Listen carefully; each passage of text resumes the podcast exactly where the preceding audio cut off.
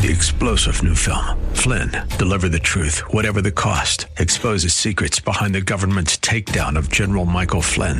Flynn knew what the intel world had been up to. He ordered the first audit of the use of contractors. This set off alarm bells. He told the truth. He was the most dangerous person for Donald Trump to hire. They had to get rid of Flynn.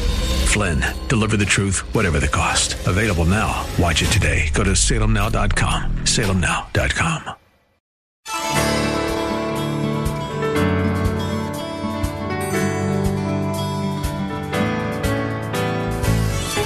Hello again and welcome as we lift up Jesus with Pastor Dudley Rutherford. I'm Kyle Welch. If you've been searching for a place to be spiritually fed, you have found it. Like you, we believe the Holy Bible contains the spiritual nourishment we need to become faithful servants God requires to help grow His kingdom here on earth. This program is part of an outreach ministry from Shepherd Church, located in Los Angeles, California. Our teaching pastor is Dudley Rutherford, and we join him right now with today's message. I want to welcome you today to Lift Up Jesus. We are so excited about today's program. We're in a series studying the Word of God, looking at the seven I ams where Jesus reveals himself in Scripture. And today we come to one of the most beautiful analogies of Jesus Christ when he calls himself the Good Shepherd. You all have heard of Psalm 23, but you need to hear this message on Jesus being the Good Shepherd from John chapter 10 Get you a Bible, sit down, follow along, pick up a phone, call a friend, and stay tuned to the rest of this program on the message about Jesus Christ being the Good Shepherd.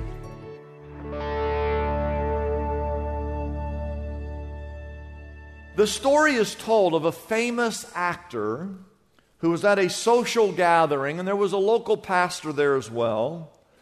And the famous actor was asked to recite the 23rd Psalm.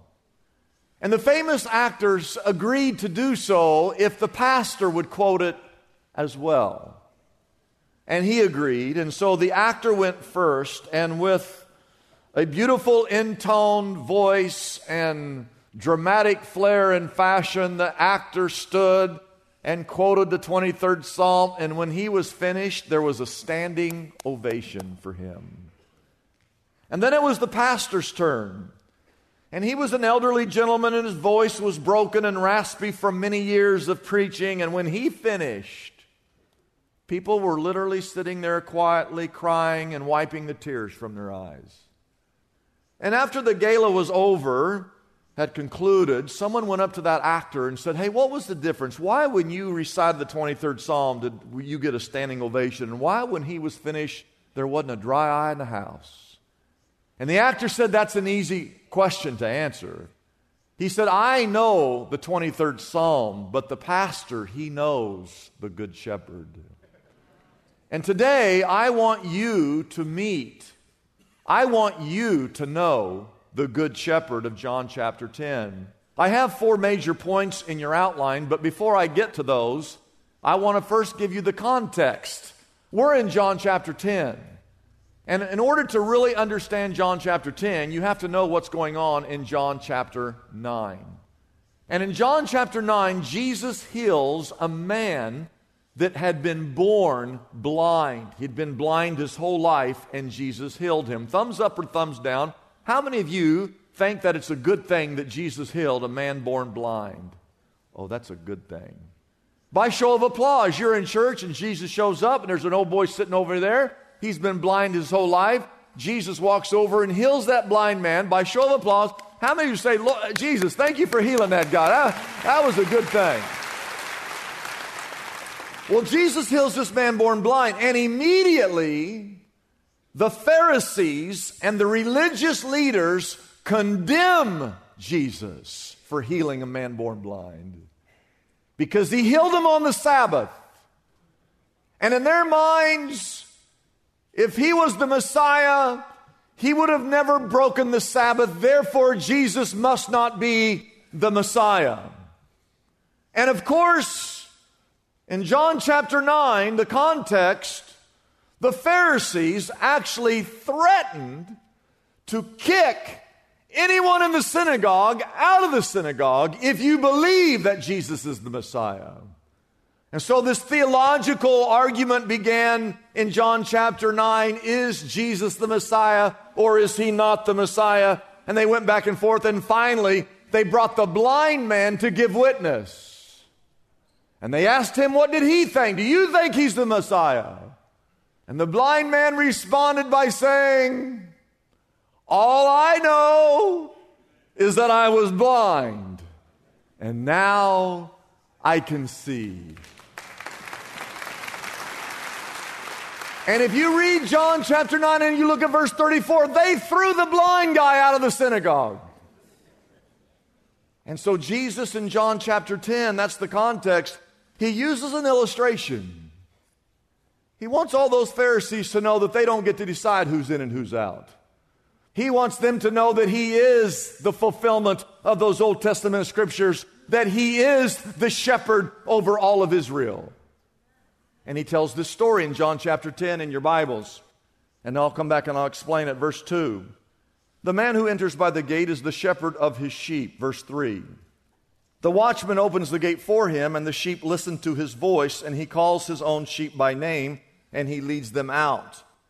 And when he's brought out all his own, he goes on ahead of them, and his sheep follow him because they know his voice. Verse 5. But they will never follow a stranger. In fact, they will run away from a stranger because they do not recognize a stranger's voice. Verse 6 Jesus used this figure of speech, but they did not understand what he was talking about. Then we skip down to verse 11. Jesus said these words I am the good shepherd. And the good shepherd lays down his life for the sheep. Verse 12.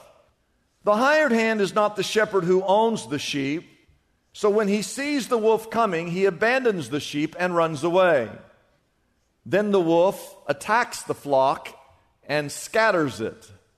The man runs away because he's a hired hand and cares nothing for the sheep. He says again in verse 14, I am the good shepherd. I know my sheep and my sheep know me.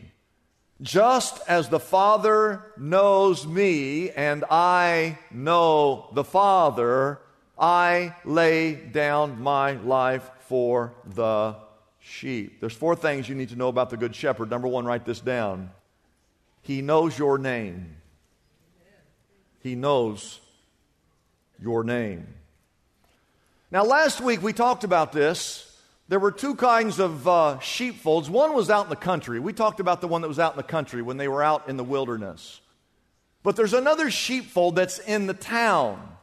So when the shepherds came to town, they'd bring their flock and they would put it in one large sheep pen. There could have been four, five, six, seven, eight, nine different shepherds and all of their sheep in one large sheep pen. And there would be one watchman who would watch all of them while the shepherds would go in town. All right? That kind of makes sense. And so if you look at verse 3, uh, the Bible says that the watchman, he's the one looking over all the sheep, in the big sheep pen, he opens the gate for him, for the shepherd. And the sheep listen to his voice. And the Bible says that he calls his own sheep by name. Every one of you in this room, God knows your name. He knows your first name, He knows your middle name, He knows your last name, He knows your maiden name, He even knows your nickname. You're not just a number to the Lord God. I have a Social Security number. To the IRS, I am just a number. They don't care about me. You are just a number to them. And you'll always be just a number to them. To my banker, I'm just a number. To my utilities company, I'm just a number. But to the Lord God, the Creator God of this universe, I'm not just a number. He knows my name.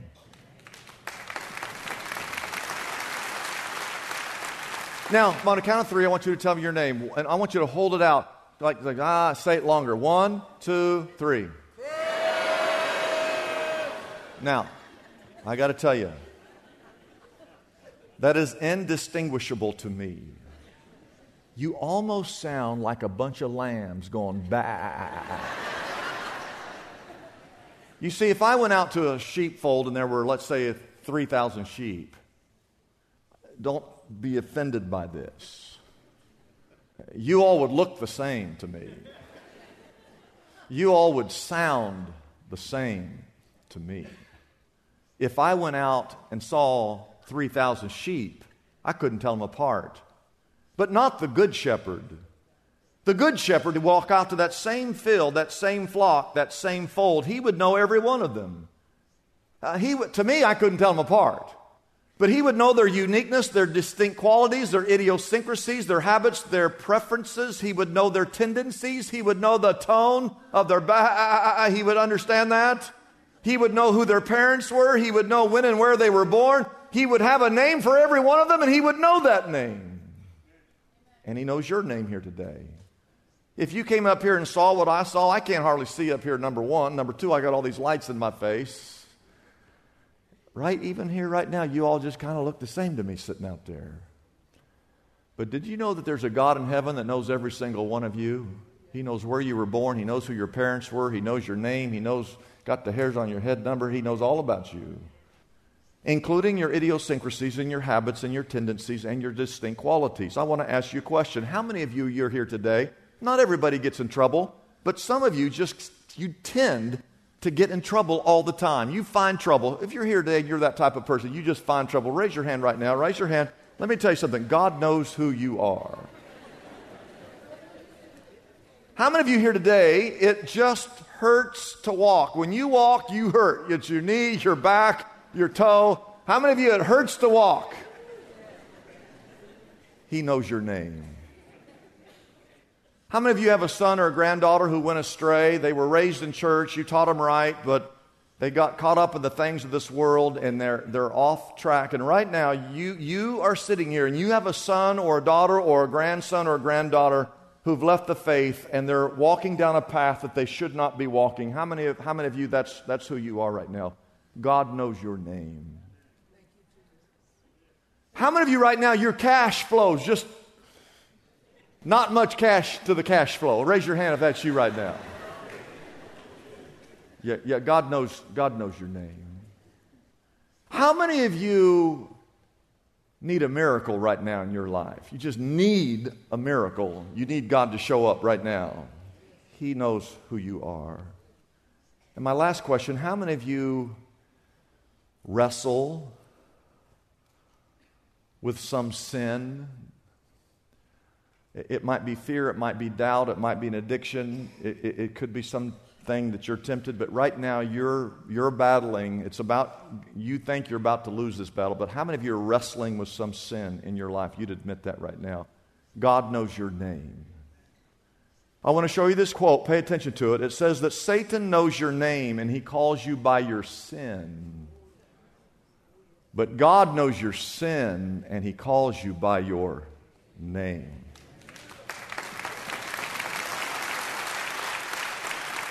The Bible says in Psalm 147, verse 4, that He determines the number of stars and He calls each of them by name. In our one galaxy, our little tiny itsy bitsy galaxy called the Milky Way, there are some 200 billion stars in our galaxy. But they tell us that there are, there's a rough estimate that there are perhaps as many as 10 trillion galaxies. We don't even know how many galaxies there are. And in every one of those galaxies and in every one of those stars, God knows every star and He knows the name of every star. And He knows every person in this room and He knows every name of every person in this room. Number two, write this down. He leads His flock by His example. The Bible says that He calls His own sheep by name and then He leads them out. And this is very important for us to understand that Jesus leads by example. When He called His very first disciples, his very first words were, Follow me, and I will make you fishers of men. He's not a leader that stands off to the side and begins to bark and yell instructions. That's not the type of leader he is. He's the leader that comes in amongst you. He, he gets in your midst and you get used to him and you understand that he's there to help you. You understand that he's there because he cares for you. He, he could be anywhere else, but he chooses to be around you. And then one day he says to you, Hey, come follow me. and I will show you how to get through any problem that you're facing today. I'll never forget years ago, I was over in Israel and I was up on this hill, this real steep hill. I'm at the top, and it's this natural amphitheater where they believe that Jesus gave the Sermon on the Mount and seeing the Sea of Galilee and the city of Capernaum just imagining all that Jesus did here. And I looked down, and it was long ways away, but I could see it. Down at the very base, there was a shepherd who had a large flock of sheep. And they were trying to get through this narrow pass in this thick brush. And I, I, I could see that the shepherd did not get in the back and he was like trying to corral the sheep. That's not what he did. He didn't take his rod or his staff, the shepherd's crook, and try to try to beat them and try to get them through. He didn't yell at them. I watched. I, saw it. It was just a really narrow area through the thicket, and he was trying to get the sheep on the other side where they could get to green, greener pasture. And I watched as Jesus just kind of walked amongst the sheep he got to that narrow passage, and I saw him get down and kind of brace his way make his way through that thick uh, brush, and it was like a bottleneck, just like on the 405 freeway. You saw all the sheep, and they would funnel down into a single file, and as he was the first one that got through there, they were following him single file, and I watched as he brought those sheep to the other side of those, of those thickets. And that's exactly how Jesus leads. Amen. Jesus never asked you to do anything that he did not first do himself.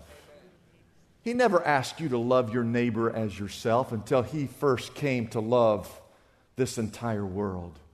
He never asked you to give. He never asked you to give until he first came and was willing to give everything he had on your behalf, even his very self.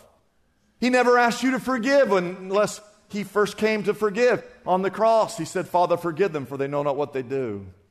He never asked you to be obedient until he first came to be obedient to his heavenly Father. Read John chapter 17. It's just a few chapters away. The whole chapter writes, he's a prayer that Jesus is praying about how he came to this earth to bring glory to his Father by being obedient. And whenever Jesus leads you, a couple things, write this down. He will never lead you down the wrong path. He always leads you down the right path. If you hear him leading you, He's never going to lead you down the wrong path. It's always the right path. Why do we argue when Jesus is speaking to us? Like, Lord, I don't know if I want to do that. Just do it. He's leading you down the right path. Amen. And the second thing, write this down. Whatever path that is, whatever He's leading you to do, you need to be obedient and to follow after Him. I mean, just do whatever it is the Lord is calling you to do. He's the good shepherd, amen. Just one quick verse, Matthew chapter 11, he says, Take my yoke upon you. Learn from me, for I am gentle and humble in heart, and you will find rest for your what? A yoke is, is a wooden uh, piece of equipment that's got, that's, that's got a, it's, it's tied together and it's two openings, and you would put that around the neck of oxen, and the oxen would plow the field. And Jesus looks at us and he says, You need to take my yoke upon you. In other words, he's already in there. You need to get in there and get your head in there and get yoked right, right there together next to Jesus. And we all fight. I don't know if I want to, I don't know if I want to go in there. Just get in there and He will lead you every step of the way. Jesus will be with you. He will guide you. He will direct you. He will even do most of the work. And if you just trust in Him, trust in Him, He will always lead you down the right path. And as it says there, you will find rest for your soul. It's better to be yoked to Jesus than to be out here doing whatever it is that you think that you want to be doing. He will always lead you down the path of righteousness. Point number three, write this down. The good shepherd, everybody say good shepherd, he has a personal relationship with his flock. The Bible says that the watchman opens up the gate for him, and the sheep listen to his what? They listen to his voice. I want you to write this down. The sheep recognize the shepherd's voice.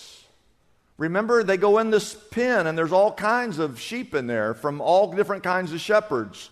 The good shepherd walks in there, he calls each sheep by name, and he leads them out, and they, they, they, they listen to his voice. A couple of weeks ago on national TV, Joy Behar from The View claimed that anyone who claims to hear God's voice has mental illness. It was an attack against our vice president, who is a born again Christian, and it was a slam against all believers. And what Joyce Behar failed to understand is that all true believers hear the voice of God. It is a biblical principle. It's called prayer and Bible reading. Prayer is when you, the sheep, talk to the shepherd. And when you read God's word, this is God's word. This is the voice of God. This is God speaking to you. You say, you say, time out, preacher. Do you really think sheep can understand the shepherd's voice? Let me ask you a question. Do you think your dog understands your voice. How many dog people we got out here? Now, when you talk to your dog, how many of you think your dog, be honest, don't raise your hand if you don't think he does. How many of you dog owners believe that your dog recognizes your voice? Well, let me ask you this question, and this question is hard for me to even ask you. You talk about mental illness. How many cat people do we have here? Now, all you cat people, listen to me. Us dog people, we can't understand you. But if you're a cat person, raise your hand and be honest. I want to ask all you cat people do you think that your cat recognizes your voice? If you're a cat person and you believe that, raise your hand. You think your cat recognizes you. Look at all you. Look at all you. Listen, if a dog can recognize his owner's voice, and if a cat can understand its owner's voice, well, then surely a sheep can hear and understand the voice of his shepherd. Amen.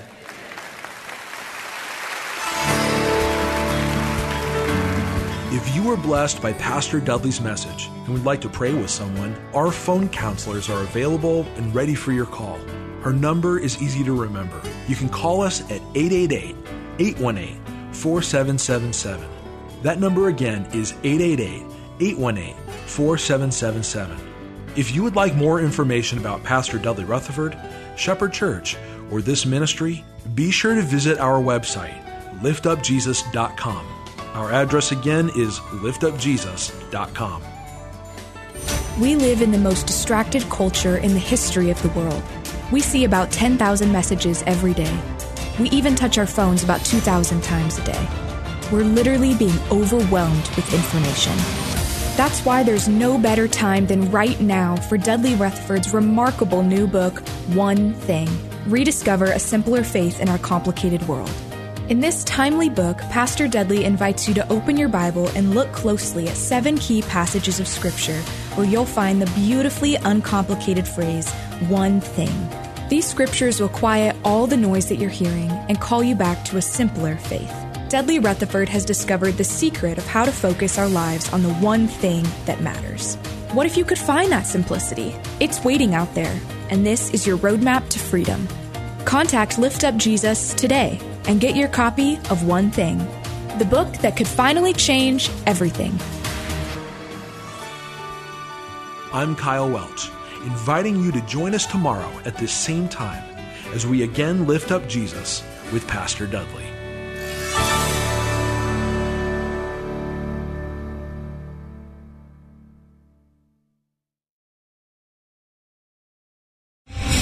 Star general Michael J. Flynn, head of the Pentagon Intelligence Agency, knew all the government's dirty secrets. He was one of the most respected generals in the military. Flynn knew what the intel world had been up to, he understood its funding. He ordered the first audit of the use of contractors. This set off alarm bells.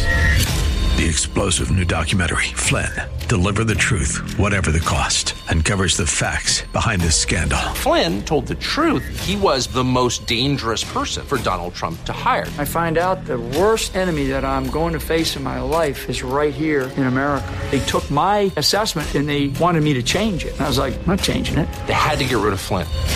With in depth interviews, archival footage, and never before seen personal records of the man behind the headlines. I just felt like I was drowning. Flynn, deliver the truth, whatever the cost. Available now. Watch it today. Go to salemnow.com. Salemnow.com.